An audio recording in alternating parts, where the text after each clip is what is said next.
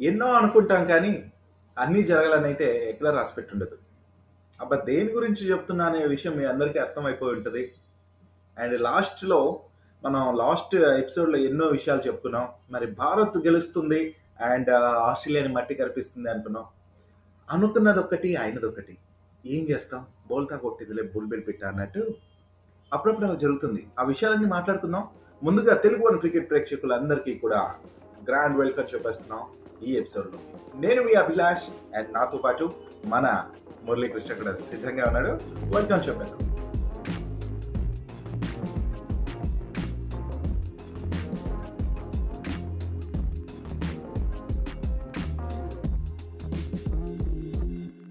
Hello Murali. Hello Abhilash. చాలా బాధాకరమైన విషయం.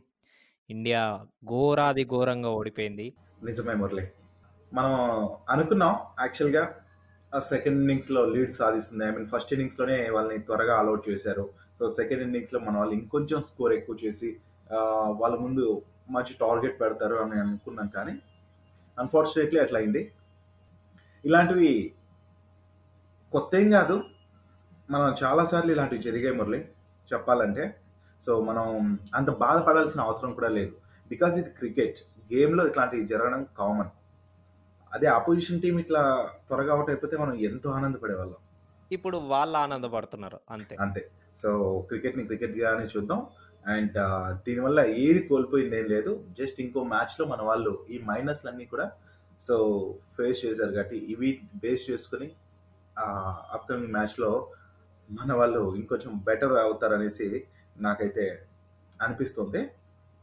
మరి మురళి నేను అన్నాను కదా ఇది కొత్త ఏం కాదు. ఆల్రెడీ ఇట్లాంటివి ఎన్నో సార్లు జరిగాయి అనేసి తక్కువ స్కోర్కి ఆల్అౌట్ అవటం ఇలాగా. అవును.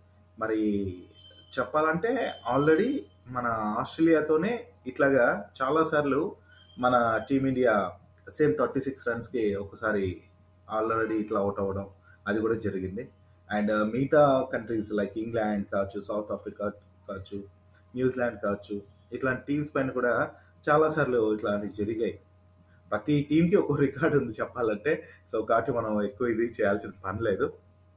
అండ్ యా నువ్వు చెప్పింది కరెక్టే. లైక్ నిన్న ఆ, ఆ మ్యాచ్లో సిచ్యువేషన్ చూసుకుంటే ఫస్ట్ ఇన్నింగ్స్లో మన వాళ్ళు బ్యాటింగ్ చేశారు. బ్యాటింగ్ చేసిన తర్వాత మంచి బౌలింగ్ లైనప్తోనే వచ్చి మంచిగా కంప్లీట్ చేస్తారు. టెన్ వికెట్స్ తీస్తారు. బట్ మళ్ళీ సెకండ్ ఇన్నింగ్స్లో మన ఇండియాకి బ్యాటింగ్ వచ్చింది.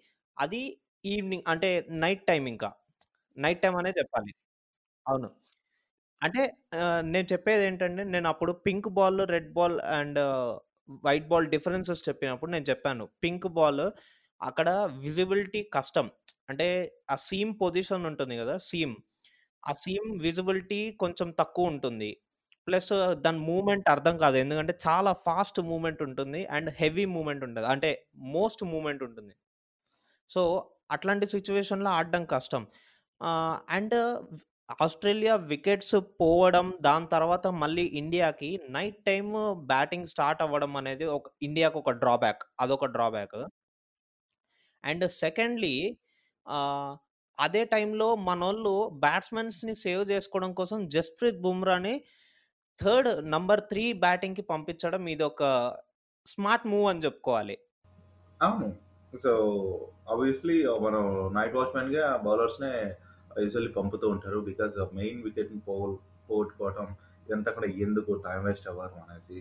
అండ్ బ్యాట్స్మెన్ లాస్ అవటం ఇది అవుతుంది కదా. సో అప్పుడు నువ్వు ఏదైతే చెప్పావు ఇంతకు ముందే లైక్ uh, ఆ టైంలో బాల్ పడే ఆ మూమెంట్స్ కావచ్చు ఇవంతా కూడా సో వికెట్ పడే ఛాన్సెస్ ఎక్కువ ఉంటాయి అనేసి రైట్ యా అండ్ దాని next day early morning match నేను చూడడం స్టార్ట్ చేసిన వెంటనే పట పట పట పట పట పట పట పట వికెట్లు పడుతూనే ఉన్నాయి.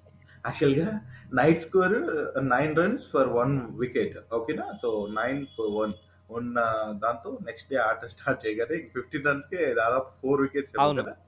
సో ఆల్మోస్ట్ ఫోర్ వికెట్స్ అలా అబ్బా, చాలా దారుణం. And Prithvi Shaw second time out అయిన విధానం కూడా సేమ్. Ditto to ditto. నాకెందుకో? మరి తన గురించి అనుకుంటుంటేనే బాధగా అవసరమా అనిపిస్తూ ఉంటుంది. సో తను ఎంతో కష్టపడి వచ్చిండొచ్చు కానీ నిరూపించుకోవడానికి చాలా టైం తీసుకుంటాడేమో అనిపిస్తుంది. గిల్ ఉన్నాడు సో ఎంతగానో ఫామ్లో అనిపిస్తున్నాడు. గిల్ని పక్కన పెట్టి మరీ షాక్ ఇచ్చారు మురళి. సో ఇది అసలు యాక్సెప్ట్ చేయలేని విషయం. ఈవెన్ ఇండియన్ ఫ్యాన్స్ కూడా చాలా బాధపడుతున్నారు. అవును. నువ్వు చెప్పింది కరెక్టే. అండ్ ఇంకో విషయం చెప్పాల్సింది నేను పుజారా గురించి. పుజారా చూసావా? జీరోకి అవుట్ అయ్యాడు. ఒకవేళ పుజారా అన్న విరాట్ కోహ్లీ అన్న రహానే అన్న వీళ్ళ ముగ్గురులో ఇంక ఉన్నింటే కనుక ఇంకొద్దిసేపు వికెట్ ఆపుకొని ఉంటే కనుక ఇంకా బాగుండేది అనుకున్నా నేనైతే. యా నిజమే మరి. ఇంకొంచెం స్కోర్ వచ్చేది ఇంకొంచెం పుష్ వచ్చేది అనుకున్నాను. బట్ మనం ఏం చేయలేం కదా మనం వెళ్ళి ఆడలేం కదా అక్కడ. అండ్ నువ్వు చెప్తున్నావు కదా మన పృథ్వీ షా బదులు గిల్ అన్న ఉంటే బాగుండు అని చెప్పి. అలా సెకండ్ టెస్ట్కి నేను కొన్ని రీప్లేస్మెంట్స్ ఉంటే బాగుండు అనుకున్నాను నేను. ఎలాగో విరాట్ కోహ్లీ కూడా ఆడడు. And Mohammed Sharmi Mohammed Shami retired hurt. Yes yes so నేనేమంటున్నా అంటే కొన్ని రీప్లేస్మెంట్స్ చెప్తాను. ఎవరెవరి ప్లేస్లో ఎవరు ఉంటే బాగుండు అని చెప్పి. సో నా ప్రకారంగా నేనేమనుకుంటున్నా అంటే రీప్లేస్మెంట్స్ విషయానికి వచ్చి పృథ్వీ షా ప్లేస్లో శుభ్మన్ గిల్ నువ్వు చెప్పినట్టే యాజ్ అన్ ఓపెనర్. ఎందుకంటే ఆ, పృథ్వీ షా టెక్నిక్ అంత మంచిగా వర్కౌట్ అవ్వట్లేదు. ఈ ఆస్ట్రేలియన్ పిచ్లో అది test bowlers like top bowlers అని చెప్పొచ్చు వాళ్ళని. స్టార్క్ ప్యాట్ కమింగ్స్ వాళ్ళతో. పృథ్వీ షా అంత కోపప్ అవ్వలేడు అండ్ శుభ్మన్ గిల్ ఉంటే బాగుండు అనిపిస్తుంది. ఇప్పుడు దాకా తెలుసా పృథ్వీ షా మయాంక్ అగర్వాల్ ఓపెన్ చేసిన ప్రతిసారి ఇండియా ఓడిపోయింది. ఓకే. యా అండ్ నేను బిలీవ్ చేసేది ఏంటంటే ఓపెనింగ్ పార్ట్నర్షిప్ అనేది ఎప్పుడైనా కానీ రన్స్ తీసుకురాకపోయినా కానీ వాళ్ళు వికెట్ అనేది ఒక సర్టెన్ ఓవర్స్ వరకు వాళ్ళు వెయిట్ చేయగలిగితే అంటే హోల్డ్ చేయగలిగితే వికెట్ పడకుండా మ్యాచ్ మంద్ అవుతుంది నువ్వు ఏ టీంలో అయినా ఆడు. ఓపెనింగ్ పార్ట్నర్షిప్ అనేది వికెట్ పడకుండా సర్టెన్ ఓవర్స్ చాలు. అండ్ కమింగ్ టు పుజారా ఉండాల్సిందే. పుజారా గాడ్ ఆఫ్ టెస్ట్ అని చెప్తాను నేనైతే. అండ్ విరాట్ కోహ్లీ ప్లేస్లో కేఎల్ రాహుల్ వస్తే బాగుండు బాగుంటుంది అనుకుంటున్నాను నేనైతే. ఎందుకంటే విరాట్ కోహ్లీ ఇప్పుడు ఉండడు సెకండ్ మ్యా టెస్ట్ నుంచి. అదే మన అందరికి తెలిసిన విషయమే. సో విరాట్ కోహ్లీ ప్లేస్లో కేఎల్ రాహుల్ ఆడితే బాగుండు అనుకుంటున్నాను. అండ్ ఆబ్వియస్లీ ఆల్రెడీ ఆ మార్పులు అయితే ఉన్నాయి ఆబ్వియస్లీ థర్డ్ టెస్ట్ నుంచి రోహిత్ శర్మ ఉంటాడు మనకు ఆల్రెడీ. బట్ ఈ సెకండ్ టెస్ట్ సర్వైవ్ అవ్వాలంటే మనకి కేఎల్ రాహుల్ దిగాల్సిందే. అండ్ మన అజింక్య రహానే ఉండాల్సిందే హనుమ విహారీ ఉండాల్సిందే. అండ్ వృద్ధిమాన్ సాహా బదులు రిషబ్ పంత్ ఉన్నా బెటర్ అనిపిస్తుంది నాకు ఇప్పుడు యా ఫ్రాంక్గా చెప్పాలంటే ఇప్పుడు ఆల్రెడీ కూడా టీమ్ క్లారిటీకి వచ్చినట్టు కూడా నాకు తెలుస్తోంది. ఎందుకంటే ఆల్రెడీ నువ్వు చెప్పినట్టే పృథ్వీ షా ప్లేస్లో గిల్ వచ్చేస్తున్నాడు అండ్ కీపర్ సాహా బదులు రిషబ్ పంత్ కూడా వస్తున్నాడు. అండ్ మోర్ ఓవర్ ఏంటంటే విరాట్ స్థానాన్ని మన కేఎల్ రాహుల్ కేఎల్ రాహుల్ భర్తీ చేస్తున్నా మరి షమీ ప్లేస్లో మరి సిరాజ్ వచ్చే ఛాన్స్ ఉంది అంటున్నారు. నేను అనుకుంటున్నా మురళి ఆ సిరాజ్ కన్నా నటరాజన్ వస్తే బాగుంటుందేమో అని బట్ అక్కడ పరిస్థితులను బట్టి వాళ్ళు ఏది చూస్ చేసుకుంటారు అనేది తెలుస్తుంది. సో చూడాలి. అండ్ హనుమ విహారీ అన్నావు కదా మేబీ హనుమ విహారీ కంటిన్యూ అవుతాడని కూడా అనిపిస్తుంది నాకు. అండ్ నువ్వు అంటున్నావు కదా మొహమ్మద్ షమీ ప్లేస్లో సిరాజ్ బదులు నటరాజన్ అని. నేనైతే ఒప్పుకోను అభిలాష్. నటరాజన్ నటరాజన్కి ఇప్పుడు దాకా టెస్ట్లో నేనైతే అంతగా అబ్జర్వ్ చేయలేదు. బట్ అలా పోగొట్టుకోవడం కంటే ఒక ఎక్స్పీరియన్స్ ఉన్నోడిని పెట్టుకోవడం బెటర్ ఇట్లాంటి క్రిటికల్ సిచ్యువేషన్లో. ఎందుకంటే మనకు ఫస్ట్ టెస్ట్ పోయింది. అండ్ నువ్వే చెప్పావు లాస్ట్ ఎపిసోడ్లో మనకి ఈ టెస్ట్ మ్యాచ్ ప్రతి ఒక్క టెస్ట్ మ్యాచ్ చాలా ఇంపార్టెంట్ అని చెప్పి. ఎగ్జాక్ట్లీ మురళి. సో అలాంటి టైంలో మనము న్యూ డెబ్యూస్ తీసుకురావడం కంటే అంటే అదొక టైప్ ఆఫ్ రిస్క్ టేకింగ్. అవును అవును. రిస్క్ అయితే ఉంటది. బట్ స్టిల్ సిరాజ్ మనకి ప్రాక్టీస్ టెస్ట్ మ్యాచెస్లో కూడా ఉన్నాడు. అండ్ అత అతను అబ్జర్వ్ చేశాడు వాళ్ళ ప్లేయర్స్ ఎలా ఉంటారు అండ్ వాళ్ళ బిహేవియర్ వాళ్ళ టెక్నిక్ అనేది. ఒక మైండ్ రీడింగ్ అయితే ఉంటుంది కదా మినిమం మైండ్ రీడింగ్. సో అతను ఉంటే బెటర్ ఈవెన్ నటరాజ్ ఆల్సో చూసే ఉంటాడు కదా అనేసి నాకు అనిపిస్తుంది. బట్ నువ్వు చెప్పిన ఆలోచిస్తే కొంచెం సిరాజ్ బెస్ట్ ఏమో బికాజ్ యాక్చువల్గా తను ఏ టీంతో ఆడాడు కాబట్టి సో కొంచెం అవును. హెల్ప్ ఇంకా ప్రాక్టీస్ టెస్ట్ మ్యాచ్లో కూడా తను చాలా మంచిగా వికెట్స్ కూడా తీసుకుంటూ వచ్చాడు ఎకనామికల్గా బౌలింగ్ చేస్తూ సో అతను ఉంటే బెటర్ అనిపిస్తుంది నాకైతే ఎవరి ఒపీనియన్ వాళ్ళది. నీకు నటరాజన్, నాకు సిరాజ్. ఆహ్, బట్ ఫైనల్ టీమ్ ఏంటనేది మనం చూడాల్సిందే. మోస్ట్ ప్రాబబ్లీ మన టీమ్ మేనేజ్‌మెంట్ అయితే సిరాజ్ వైపే ఉంది. సో, అది మ్యాటర్. అండ్ ఇంకా చూసుకుంటే మరిన్ని విషయాల్లోకెళ్తే లైక్ ఈ మ్యాచ్ ఓడిపోగానే మురళి నేను నా అప్డేట్స్ ఇచ్చేస్తాను. నువ్వు చెప్పేది అంతే కదా? యాహ్! యాహ్! ష్యూర్. అంతే నాదయిపోయింది. సో, ఈ మ్యాచ్ అయిపోగానే మన cricketers like Sunil Gavaskar, Warner కావచ్చు, కైఫ్ కావచ్చు, సెహ్వాగ్ కావచ్చు అందరూ కూడా వాళ్ళ స్టైల్ ఆఫ్ కామెంట్స్ చేశారు. ఇంకా మన సోషల్ మీడియాలో అభిమానులు కూడా వాళ్ళ స్టైల్‌లో వాళ్ళ రివ్యూలు, వాళ్ళ పాయింట్లు, వాళ్ళ బాణాలు విసిరారు.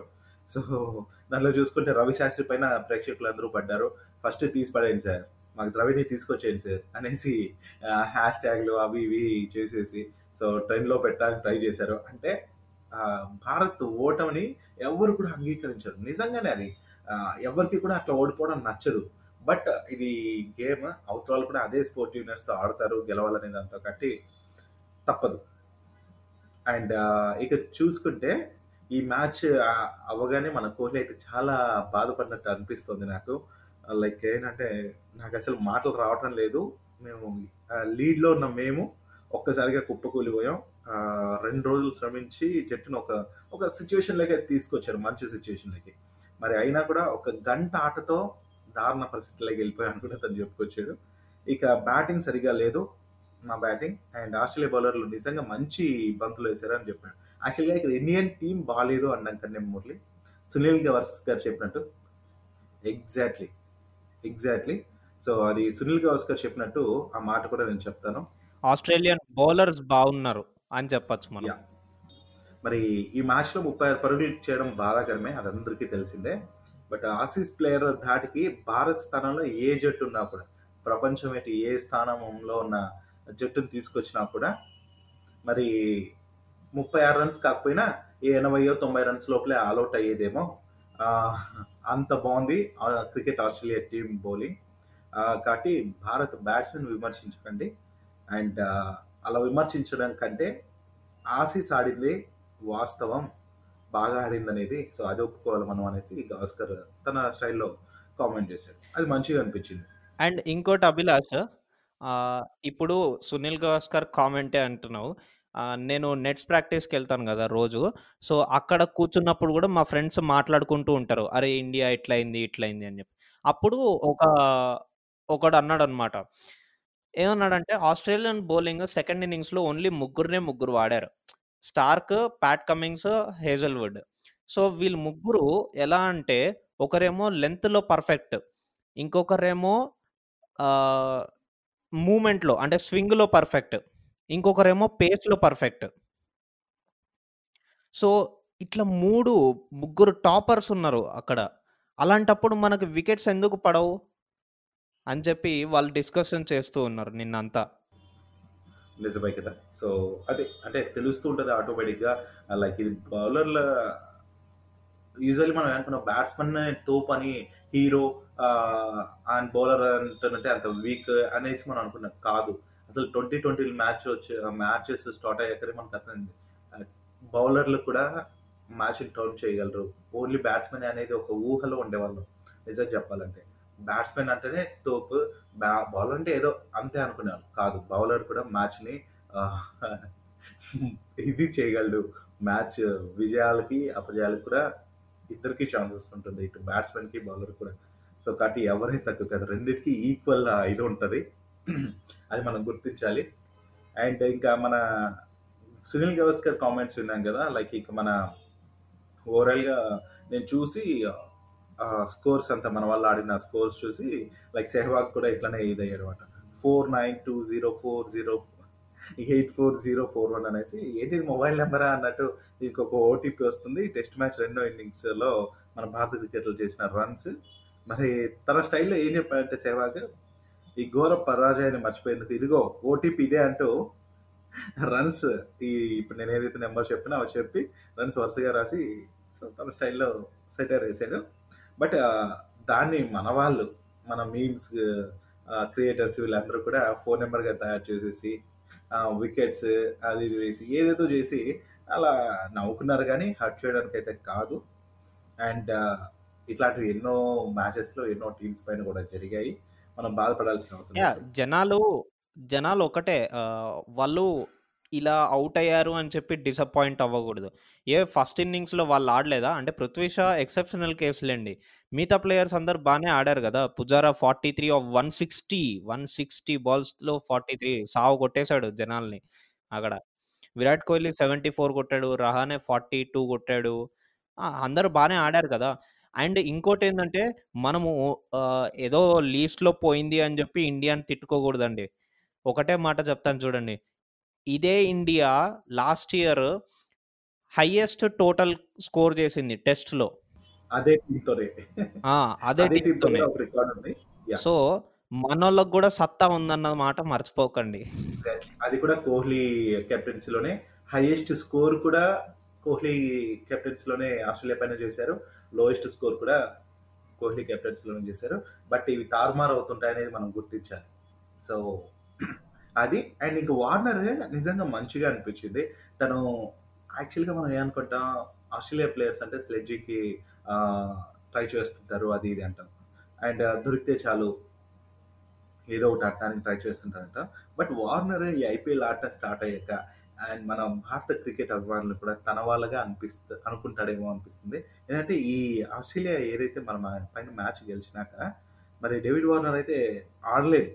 ఈ మ్యాచ్ ఆడలేదు అండ్ మంచిగా హ్యాపీనెస్ని తను షేర్ చేసుకున్నాడు. మరి ఈ కుర్రాళ్ళందరూ మంచిగా అద్భుతంగా రాణించారని అనడమే కాకుండా బౌలర్లు అదరగొట్టారు అని ఇన్స్టాలో పోస్ట్ చేశారు మరి టీమిండియా బ్యాట్స్మెన్ వైఫల్యంతో భారత అభిమానులు బాధపడుతున్నారు కదా. సో దీనికి ఒక అభిమాని భారత అభిమానులందరూ ఏడుస్తున్నారు టీమిండియా ఓడిపోవడంతో అని ఇండియన్ ఫ్యాన్ ఒక రిప్లై ఇస్తే దానికి వార్నర్ ఏ విధంగా రిప్లై ఇచ్చారంటే ఇది కేవలం ఆట తర్వాత మ్యాచ్లో పుంజుకుంటారు అని కూల్గా వాళ్ళని ఇచ్చేసారు. సో యా ఇది నేను చూశాను. డేవిడ్ బాయ్ మంచితనం ఏంటి అనేది ఇక్కడ తెలిసిపోతూ ఉంటుంది. ఏం కాదులే మీ వాళ్ళు మళ్ళీ రిటర్న్ బ్యాక్ వస్తారులే మంచిగా ఆడతారు అని చెప్పి ఓదారుస్తూ ఉన్నాడు. యా బికాస్ తనకు ఇండియాలో కూడా చాలా మంది ఫ్యాన్స్ ఉన్నారు. సో అండ్ మోరోవర్ తను ఏంటనేది మన వాళ్ళకి కూడా ఇష్టం కాబట్టి ఈ ఐపీఎల్ నిజంగా అదే కలుపుతోంది అనిపిస్తుంది నాకు. రైట్ సో దేశాల మధ్య ఆ స్నేహపూర్వక బంధం అనేది స్పోర్ట్స్ అనేవి అందుకే ఆడిస్తారు. అలాంటిది ఈ ఐపీఎల్ మరింత దగ్గర చేసింది అనేసి నాకు అనిపించింది. ఇక మనం అన్నట్టు రవిశాస్త్రి పైన మన వాళ్ళందరూ గంగూలీ సార్ మీరు ఫస్ట్ రవిశాస్త్రిని తీసేసి ద్రవిడ్ని తీసుకొచ్చేయండి అంటారు యా దాని మీద కూడా ఒక కామెంట్ ఒక మీమ్స్ కూడా నడిచాయి అనమాట ఏమంటున్నారంటే ఆ, డ్రావిడ్ని ఫస్ట్ ఇక్కడి నుంచి ఆస్ట్రేలియాకి తొందరగా తీసుకెళ్ళండి. తీసుకెళ్తే కనుక అతను మూమెంట్ జరుగుతున్న బా అంటే మూమెంట్ ఉన్న బాల్స్ని ఎలా అటాక్ చేయాలో మంచిగా నేర్పిస్తాడు. ఎందుకంటే దాంట్లో అతను ఎక్స్పర్ట్ కాబట్టి అని చెప్పి చెప్పారు. నిజంగానే అది హెల్ప్ అవ్వచ్చు. అండ్ ఇంకొక విషయం ఏంటంటే ఈ ట్వంటీ ట్వంటీ ఈ ఇయర్లో మన కోహ్లీ గురించి ఈ విషయాలు చెప్తున్నా. లైక్ సెంచరీనే చేయలేదు మన కోహ్లీ. చెప్పాలంటే రెండు వేల పన్నెండు నుంచి టెస్ట్లో రన్అట్ అవ్వడం ఇదే తొలిసారి మన కోహ్లీ. అండ్ అంటే సెంచరీ కొట్టకుండా కూడా ఫస్ట్ టైం అంటే ఒక స్ట్రీక్ పోయిందనమాట ఎగ్జాక్ట్లీ సో మరి టెస్ట్లో ఇరవై కంటే తక్కువ సగటు ఈ ఇయర్లోనే స్టార్ట్ అయింది. అండ్ విరాట్ సారథ్యంలో టీమిండియా వరుసగా ఐదు వన్డేల్లో ఓడిపోయింది. అండ్ ఇంకా వరుసగా మూడు టెస్టులోనూ పరాజయం పాలైంది ఇండియా. ట్వంటీ ట్వంటీ కలిసి రాలేదు. కోహ్లీకి అనేసి చాలా మంది చెప్పడంతో ఇవి పాయింట్స్ అనమాట మరి కెరీర్ మొదలైనప్పటి నుంచి man of the match award గెలుచుకొని ఏడాది ఏదైనా ఉంది అంటే for the first twenty twenty ఇప్పటివరకు తను క్రికెట్ కెరీర్ మొదలైనప్పటి నుంచి ప్రతి ఇయర్ ఒక్కటైనా మ్యాన్ ఆఫ్ ది మ్యాచ్ ఉంటుంది.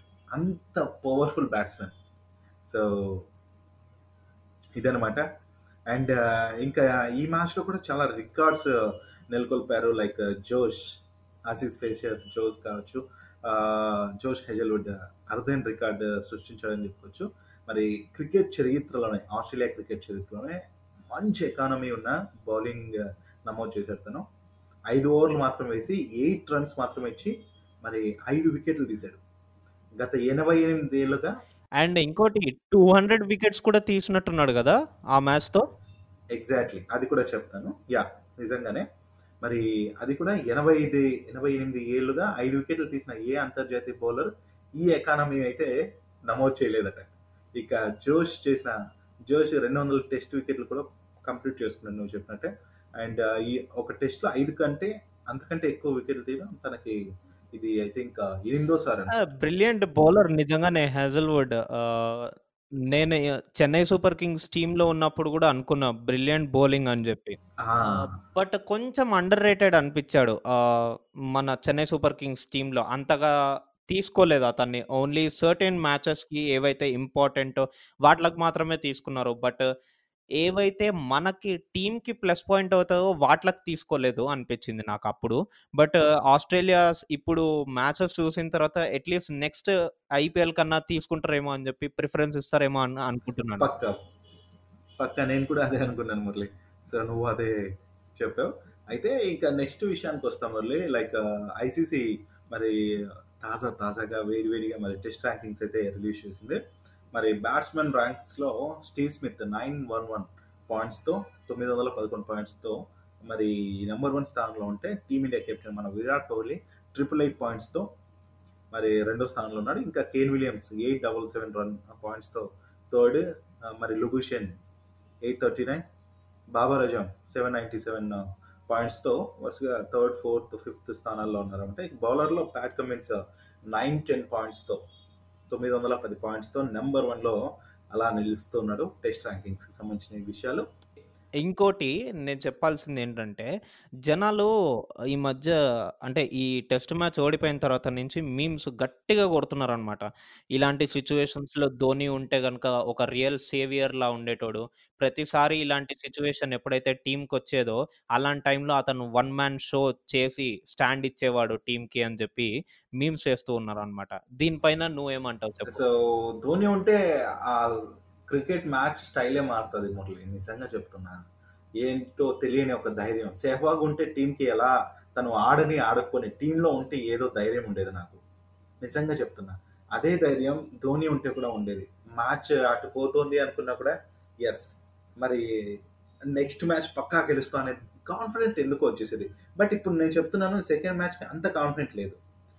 మన వాళ్ళు రికవర్ అయ్యి ఐ మీన్ ఆ హోప్తో వస్తారు ఆ కాన్ఫిడెంట్తో వస్తారని నమ్మకం ఉంది కానీ చెప్పాలంటే ధోని ఉంటే ఉండే టీం అంటే ప్లేయర్స్తో కూడా తను ఇంటరాక్ట్ అయ్యే విధానం కావచ్చు తను కలిసి ఉండే అండ్ వాళ్ళని ముందుకు నడిపించే తీరు కావచ్చు డిఫరెంట్గా ఉంటుంది. అది కూడా కోహ్లీ ఉంటే వేరు బట్ ఉంటుంది. ఆ లెవెల్స్ కూడా ఉంటాయి. మన వాళ్ళు గెలిచే లెవెల్స్ బాగుంటాయి. కాకపోతే ఇప్పుడు విరాట్ కోహ్లీ కూడా పక్కకు తప్పుకున్నాడు. ఈ మ్యాచ్తో ఇండియాకి వచ్చి వస్తున్నాడు సెకండ్ మ్యాచ్కి ఆడట్లేదు. మరి రెహానే బాధ్యతలు తీసుకుంటున్నాడు. ఎలా ఉండబోతుంది ఏంటి? ఒకనొక టైంలో నేను ఏమనుకున్నా అంటే రెహానే బదులు మన కేఎల్ రాహుల్కి కెప్టెన్సీ ఇచ్చింటే బాగున్నా అని కూడా అనుకున్నాం. బట్ రెహానే ఆల్రెడీ ఒక రెండు మ్యాచెస్కి ఇలా కెప్టెన్సీ చేయటం అలవాటు ఉంది. సో బెటర్ కాబట్టి సో తనకి ఇవ్వడం జరిగింది అని కూడా నేను అనుకున్నాను. ఇంకా ఇది జరిగింది. ఇంకా ధోని గురించి అడిగి నేను అక్కడ దాకా తీసుకెళ్ళా. యా నో ప్రాబ్లం బేసిక్లీ ఇంకోటి మనం అబ్జర్వ్ చేయాల్సింది ఏంటంటే ఇంతకు ముందు ఎలా ఉండేదంటే అంటే రియల్ క్రికెట్ సినారియో ఎలా ఉండేదంటే ఇండియా టీమ్‌ది ధోని వికెట్ వెనకాల నించొని అందరికీ గైడెన్స్ ఇవ్వడం. లైక్ తను ఒక పేరెంట్ లాగా మిగతా వాళ్ళందరూ చిన్నపిల్లల్లాగా విరాట్ కోహ్లీ ఒక సెంచరీలు కొడుతూ రోహిత్ శర్మ విరాట్ కోహ్లీ మంచి మంచి నాక్స్ ఆడుతూ తర్వాత కుల్దీప్ యాదవ్ మంచి మంచి పా పార్ట్నర్షిప్ బౌలింగ్స్తో వికెట్స్ తీస్తూ చాలా మంచిగా ఉండేది చాలా ఎంటర్టైనింగ్ ఉండేది ఇండియా ఇండియా క్రికెట్. ఒక బాహుబలి మూవీలో ఒక యుద్ధం చేయాలంటే లైక్ గన్స్ ఉపయోగించే టీం ఒకవైపు బాణాలు సంధించే టీం ఒకవైపు ఫిరంగులు సంధించే టీం ఒకవైపు ఎలా అయితే ఉంటారో అలాగే ధోని ఒక రాజు అయితే సో దాని వెనకాల బౌలింగ్ టీం ఒకటి బ్యాటింగ్ టీం ఒకటి ఫీల్డింగ్ ఇలాగా ఒక్కొరొక్క విధంగా అన్ని సైడ్ నుంచి ఆ దాడి చేసి మ్యాచ్ చేసి చేజెక్కించుకునే వాళ్ళేమో అనిపిస్తుంది నాకు. బట్ ఇప్పుడు సినారియో చూస్తే పేరెంట్ లేడు. అదే నువ్వు చెప్పిన రాజు లేడు. తర్వాత రోహిత్ శర్మ కొన్ని కొన్ని మ్యాచెస్కి మిస్ అవుతున్నాడు. తర్వాత కుల్దీప్ యాదవ్ పార్ట్నర్షిప్ నాక్స్ రావట్లేదు. అదే వికెట్స్ రావట్లేదు. ఓన్లీ విరాట్ కోహ్లీ రన్స్ చేయడమే వచ్చింది. అది కూడా ఈ టూ థౌజండ్ ట్వంటీలో రాలేదు. బికాజ్ ఆ మ్యాచెస్ జరగకపోవడం ఒకటి కారణం అవ్వచ్చు ప్రాక్టీస్ సెషన్లో కొన్ని రోజులు పాల్గొనకపోవడం కావచ్చు అందరూ కూడా మ్యాచెస్కి దూరం అయ్యారు. బట్ ఈ ట్వంటీ ట్వంటీ అనేది ప్రతి ఒక్క విషయాన్ని ఇలా ఇలా కుదిపేసింది. అండ్ క్రికెట్ని కూడా కుదిపేసింది. బట్ ఇది ఎక్కువ రోజులు ఉండదు. ఈ ఇయర్తో అన్ని ఇలాంటి బ్యాడ్ థింగ్స్ అన్ని వెళ్ళిపోవాలి ప్రతి ఒక్కరికి. హోప్ఫుల్లీ అందరూ బాగుండాలని అయితే నేను కోరుకుంటున్నాను. యా సరే. నేను కూడా అదే కోరుకుంటున్నా. నీకు ఒక క్వశ్చన్ ఇస్తున్నా. మరి విరాట్ లేకుండా మరి టీమిండియా సో విరాట్ స్థానంలో కేఎల్ రాహుల్ వస్తున్నాడు. సమర్థుడే. మరి టెస్టులు అయితే ఇంతవరకు పెద్దగా రాణించట్లే ఈ మధ్య. ఇక రహాన్ అయితే సారథిగా నడిపిస్తాడో లేదో చూడాలి. ఇంకా హన్మ విహారీ స్థానంలో మీ రవీంద్ర జడేజా వచ్చే ఛాన్స్ కూడా ఉందంటున్నారు. నువ్వు చెప్పినట్టు విహారీని తీసుకున్నావు ఓకే. జడేజా వస్తే ఇంకా అది ఇంకా అదనపు బలం అవుతుంది. ఆల్రౌండర్ షో చేస్తారు కాబట్టి. మరి విరాట్ లేకుండా టీమిండియా సక్సెస్ వై నాట్ నేను చెప్పినా కదా అలా యా యా. నువ్వు చెప్పిన రిప్లేస్మెంట్స్ అట్లీస్ట్ నువ్వు చెప్పిన రిప్లేస్మెంట్స్ ఇందాక చెప్పావు కదా క్వశ్చన్ అడిగేటప్పుడు అలాంటి రిప్లేస్మెంట్స్ ఉన్నా కానీ టీమిండియా సర్వైవ్ అవుతుంది సెకండ్ టెస్ట్కి ఎందుకంటే ఎవ్వరు వదిలిపెట్టరు అభిలాష్. ఒక మ్యాచ్ ఓడిపోయారంటే సెకండ్ మ్యాచ్కి నేను గెలవాల్సిందే నేను రిటర్న్ బ్యాక్ రావాల్సిందే అని చెప్పి ప్రతి ఒక్క మైండ్ ఉంటుంది. సో మంచి పాయింట్ చెప్పా అండ్ ఫైనల్గా మన వాళ్ళకు ఒక రెండు మూడు విషయాలు చెప్పాలి నేను. ఈ సెకండ్ టెస్ట్ వరకు యాజ్ యూజువల్గా మరి సెకండ్ టెస్ట్ మెల్బోర్న్ క్రికెట్ గ్రౌండ్లో జరుగుతుంది మెల్బోర్న్లో. అండ్ ఇంకా థర్డ్ అండ్ ఫోర్త్ టెస్ట్ ఏదైతే ఈ సిరీస్లో లాస్ట్ రెండు టెస్ట్లు ఉన్నాయో థర్డ్ అండ్ ఫోర్త్ ఈ రెండు టెస్టులని కూడా మరి క్రికెట్ ఆస్ట్రేలియా మరి ఆ క్రికెట్ గ్రౌండ్స్ని మార్చింది మురళి. అప్డేట్ ఇస్తాను. మరి third test match Jan seventh నా సిడ్నీలో జరగాల్సి ఉంది మరి అయితే ఈ థర్డ్ టెస్ట్ మ్యాచ్ని బ్రిస్బెన్కి చేంజ్ చేస్తున్నారు. అండ్ జాన్ ఫిఫ్టీన్త్ నా బ్రిస్బెన్ వేదికగా జరగాల్సిన ఫోర్త్ టెస్ట్ని సిడ్నీకి తీసుకొస్తున్నారు. ఇది అక్కడికి అది ఇక్కడికి తీసుకొస్తున్నారు. ఎందుకు అంటే ఇప్పుడు కోవిడ్ కేసెస్ సిడ్నీలో చాలా ఎక్కువ అవుతున్నాయి. సో ఈ నేపథ్యంలో ప్లేయర్స్ని ప్లేయర్స్కి దగ్గరగా మిగతా ప్రేక్షకులు ఉండటం వాట్ ఎవర్ సో ప్రేక్షకుల మధ్య ఎక్కువ మందిని కూడా అలౌ చేస్తున్నారు. ఆ గ్యాప్ ఉండదు వాట్ ఎవర్ వీటి వల్ల ఏమైనా కేసెస్ పెరిగే ఛాన్స్ ఉంటుంది. అండ్ ఆ దేశం కూడా ఈ వీటి పట్ల ఆలోచిస్తుంది కాబట్టి సో దాన్ని స్ప్రెడ్ చేయడం కొంచెం కంట్రోల్ చేయాలనేసి విధానంతో గ్యాప్ ఉంటుంది కదా. ఇప్పుడు ఆల్రెడీ కేసెస్ ఎక్కువ ఉన్నాయి కాబట్టి వెంటనే ఇప్పుడు అలౌ చేస్తే కేసెస్ పెరిగే ఛాన్స్ ఉంది సో కొద్దిగా అదుపులోకి వస్తుంది వన్ వీక్ గ్యాప్ ఉంటుంది కాబట్టి అందుకు ఈ మ్యాచ్ని అక్కడ ఆ మ్యాచ్ని ఇక్కడ పెట్టడం జరుగుతుంది అనమాట సో ఆల్రెడీ ఇంకా మన అందరికీ తెలిసిందే ఒక మ్యాచ్ లీడ్తో మరి ఆస్ట్రేలియా ముందుకు దూసుకెళ్తుంది. అండ్ ఇదనమాట ఈరోజు నేను తీసుకొచ్చిన అప్డేట్స్ అండ్ uh, విషయాలు అండ్ ఓకే uh, ఇంకొక విషయం ఉంది. మురళి uh, నేను నీకు స్టార్టింగ్లో ఉన్నాను ఒక మాట బిఫోర్ రికార్డింగ్ మన షమి రిటైర్డ్ హట్ అయ్యాడు అనేసి మన మ్యాటర్లో కూడా మాట్లాడుకున్నాం. సో అయితే ఇక్కడ చాలా మందికి తెలిసిన విషయం అండ్ కొంతమందికి తెలియని విషయం ఏంటంటే రిటైర్డ్ హట్ అనేది ఒకటి ఉంది రిటైర్డ్ అవుట్ అనేది కూడా ఒక విషయం ఉంది. మరి రెండింటికి తేడా తెలిసిన వాళ్ళు ఓకే బట్ తెలియని వాళ్ళ కోసం ఇప్పుడు నేను చెప్తున్నాను నాకు తెలిసిన చిన్న విషయం. మరి క్రికెట్లో రిటైర్డ్ హట్ అనే పదం ఎక్కువగా వింటుంటాం. మరి ఎవరైనా బ్యాట్స్మెన్ గాయపడితేనో ఇట్లా ఎవరైనా ప్లేయర్ గాయపడితే ఏం చేస్తారంటే మరి అంపైర్తో పర్మిషన్ తీసుకొని బ్రేక్ తీసుకొని మళ్ళీ వచ్చి బ్యాటింగ్ చేయడం ఇట్లా చేస్తూ ఉంటారు కదా. మరి దీన్ని ఐసీసీఐ ఏం చేసిందంటే కొత్తగా కొన్ని నిబంధనలు తీసుకొచ్చిందన్నమాట. దీని ప్రకారం ఏంటంటే రిటైర్డ్ హెడ్ అయిన ప్లేయర్ స్థానంలో కంకషన్ సబ్స్టిట్యూట్ను వినియోగించుకోవచ్చు. ఓకే? బట్ నిన్న షమి అంపైర్ అనుమతి లేకుండానే సొంతంగా నిర్ణయం తీసుకునేసి గ్రౌండ్ నుంచి బయటకు వెళ్ళిపోయాడు. దీన్ని అందుకోసం దీన్ని రిటైర్డ్ అవుట్ అని ప్రకటించారన్నమాట.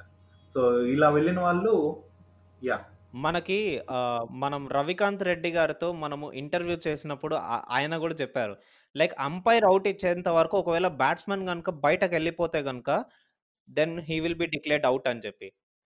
ఎస్ ఎగ్జాక్ట్లీ దాన్నే ఇలా అంటారు. అయితే ఇట్లా ఇంకా వెళ్ళిన వితౌట్ పర్మిషన్ బయటకు వెళ్ళిన బ్యాట్స్మెన్ అవుట్గా ప్రాక్టీస్ చేస్తారు కాబట్టి మళ్ళీ బ్యాటింగ్ చేసే అవకాశం ఇవ్వరు. సో దీంతో రిటైర్డ్ అవుట్గా దీన్ని ప్రకటిస్తారు. రిటైర్డ్ హర్ట్కి రిటైర్డ్ అవుట్కి డిఫరెన్స్ ఏంటంటే మరి అంపైర్తో మరి పర్మిషన్ తీసుకుని వెళ్తే రిటైర్డ్ హర్ట్గా తిరిగి వచ్చి బ్యాటింగ్ ఆడే ఛాన్స్ ఉంటుంది. అంపైర్తో పర్మిషన్ తీసుకోకుండా వెళ్తే రిటైర్డ్ అవుట్గా ప్రకటించేస్తారు సో మరీ తిరిగి వచ్చి బ్యాటింగ్ ఆడటానికి లేదు. అదనమాట. సో ఇదనమాట ఈరోజు అప్డేట్స్ అండ్ కొత్త విషయాలు. అండ్ మురళి నువ్వు ఇంకేదైనా మనం ప్రేక్షకులు చెప్పాలనుకుంటున్నావా? యా మరి నేను కూడా చెప్పేది ఏం లేదు. సింపుల్గా చెప్పాలంటే. మరి ఇదన్నమాట లిజనర్స్ ఇవాల్టి ఎపిసోడ్‌లో మనం చాలా విషయాలే తెలుసుకున్నాం. మన ఇండియా సెకండ్ టెస్ట్ మ్యాచ్ గురించి ఎలా ఉండాలి? ఎలా ఉంటే బావుంటుంది? అని చెప్పి నేను, అభిలాష్ డీప్‌గా డిస్కస్ చేశాము. తర్వాత మన అభిలాష్ ఎక్కడి నుంచి తెస్తాడో ఏంటో ఇన్ని అప్డేట్‌లు అసలు తెస్తనే ఉంటున్నాడు. నన్ను సావగొడుతున్నాడు. అంటే అదేదో సినిమాలో సినిమాలు చూడట్లేదేంటి అన్నట్టు న్యూస్ పేపర్‌లు చదవట్లేదేంటి? మరి అభిలాష్ కూడా చాలా ఫుల్ రిసోర్స్‌ఫుల్‌గా మనకు అప్డేట్స్ తెచ్చి ఈ ఎపిసోడ్‌లో మనకిచ్చాడు. సో, నెక్స్ట్ ఎపిసోడ్‌లో మనము ఇండియా సెకండ్ టెస్ట్ మ్యాచ్ ఎలా సర్వైవ్ అయింది? అంటే ఒకవేళ సర్వైవ్ అయితే ఎలా సర్వైవ్ అయింది? ఒకవేళ లూజ్ అయితే గనుక ఎలా లూజ్ అయింది? సరే ఎలా ఆడుతోంది? ఏంటి? అన్ని విషయాలు తెలుసుకుందాం. ఇది బెటర్. మరి అభిలాష్ చెప్పేసాడు కదా! See you then. Stay tuned. Yes. So guys thank you. And ఇంకా తెలిసిందే కదా! షేర్ చేయండి. అండ్ మీకు ఏమన్నా ఉంటే కామెంట్ చేయండి. సో మెయిల్ కూడా చేయొచ్చు. ఆ డీటెయిల్స్ అంతా డిస్క్రిప్షన్‌లో ఉంటాయి. మీకు ఆల్రెడీ తెలిసిపోతాయి కాబట్టి ఈ రోజుకి ఇలా సెలవు. Bye bye. మరి మన తెలుగు క్రికెట్ పోడ్కాస్ట్‌కి సంబంధించి ఒక పేజ్‌ని క్రియేట్ చేశాం. అంతేకాదు అందులో మరి ఈ షోలో మాట్లాడే కంటెంటే కాకుండా కొన్ని పోల్స్ కావచ్చు, షో రిలేటెడ్ థింగ్స్ ఎన్నో మరి ఇన్‌స్టాగ్రామ్ పేజ్‌లో మీకు అవైలబిలిటీ ఉంటాయి. ఫీడ్‌బ్యాక్‌ని కూడా అక్కడ ఇవ్వచ్చు. నన్ను ఫాలో అవ్వాలనుకుంటే ఆర్‌జే డాట్ అభిలాష్, మురళిని ఫాలో అవ్వాలనుకుంటే Murali underscore Zinta. So follow అయ్యి మీ ఫీడ్‌బ్యాక్‌ని మాకు అందించండి.